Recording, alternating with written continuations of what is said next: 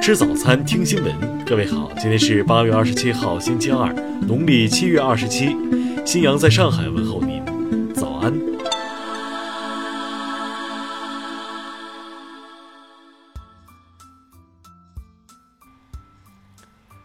首先来关注头条消息：涉嫌禁锢、殴打环球网记者傅国豪的男子何家乐，昨天下午被控四项罪，申请保释被拒。据悉。何家乐被控非法囚禁、伤人等四项罪，当日无需答辩，案件押后至十月二十八号下午再审。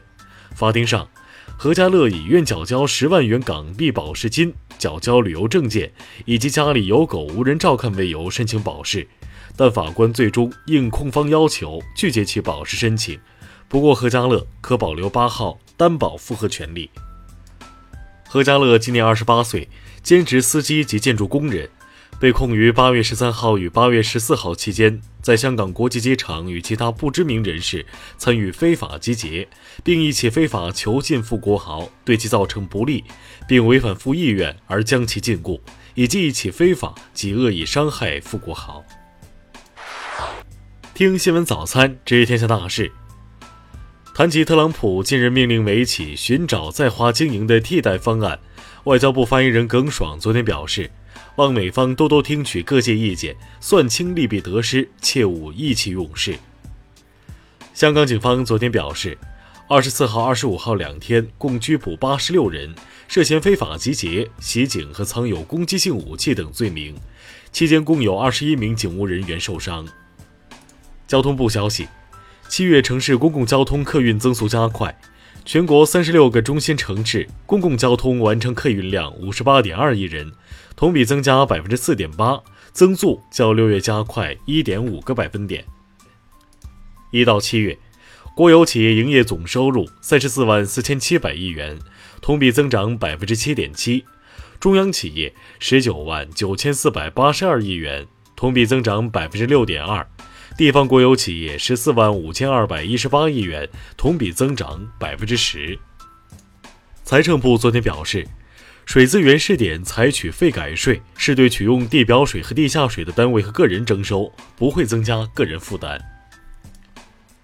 数据显示，二零一九年全国早稻总产量两千六百二十七万吨，比二零一八年减产二百三十二点五万吨，下降百分之八点一。昨天，阳江一辆大巴车在沈海高速侧翻，致七死十一伤。据悉，该车核载四十四人，实载四十七人。初查，起因系司机操作不当。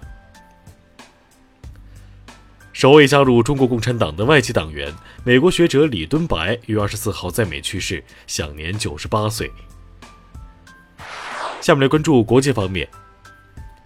英国首相约翰逊称，若无法达成脱欧协议，将拒绝向欧盟全额支付此前谈定的三百九十亿英镑分手费。但他强调，无协议脱欧概率仅百万分之一。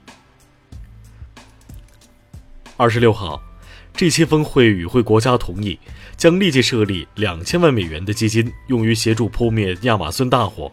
据悉，特朗普缺席了此次会议。悉尼一名顾客近日在草莓内发现一根螺丝钉，这是澳大利亚一周内发生的第二宗草莓藏钉事故。二十五号。日美首脑宣布达成贸易框架协议，并表示有意在九月联合国大会期间举行的首脑会谈中力争签署贸易协定。伊朗当局已经部署了一艘装有远程巡航导弹系统的海军驱逐舰前往亚丁湾，为在该地区航行的伊朗船只提供安全保障。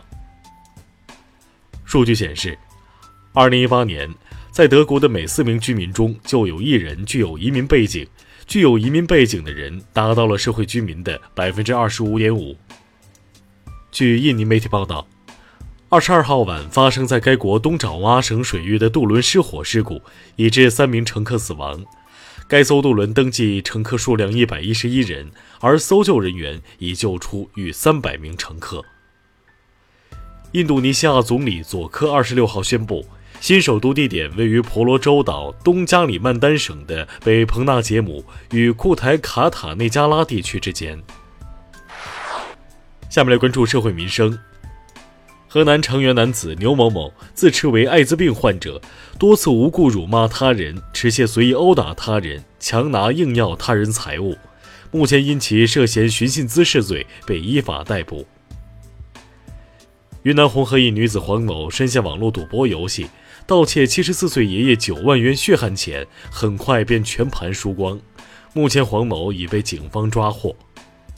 广州海珠区一名女子王某因破坏私占共享单车被警方刑事拘留，目前当地公安局已对其涉嫌盗窃罪正式立案调查。二十五号。湖南省如城县一小学女生遭多名学生轮番掌掴或踢踹的视频在网上传播。目前，如城县教育和公安部门已对此事介入调查。上海一女子孟某因太缺钱，在缓刑期内用安眠药迷晕男网友实施抢劫，分批次共转走对方五万元人民币。目前，孟某因涉嫌抢劫罪被法院批准逮捕。下面来关注文化体育。昨晚，美国男篮在世界杯前的最后一次热身中，以八十四比六十八击败加拿大男篮。二零一九女排世俱杯将于十二月三号到八号在绍兴举行，届时来自十八个国家的超级球星组成的八支队伍将展开二十场次角逐。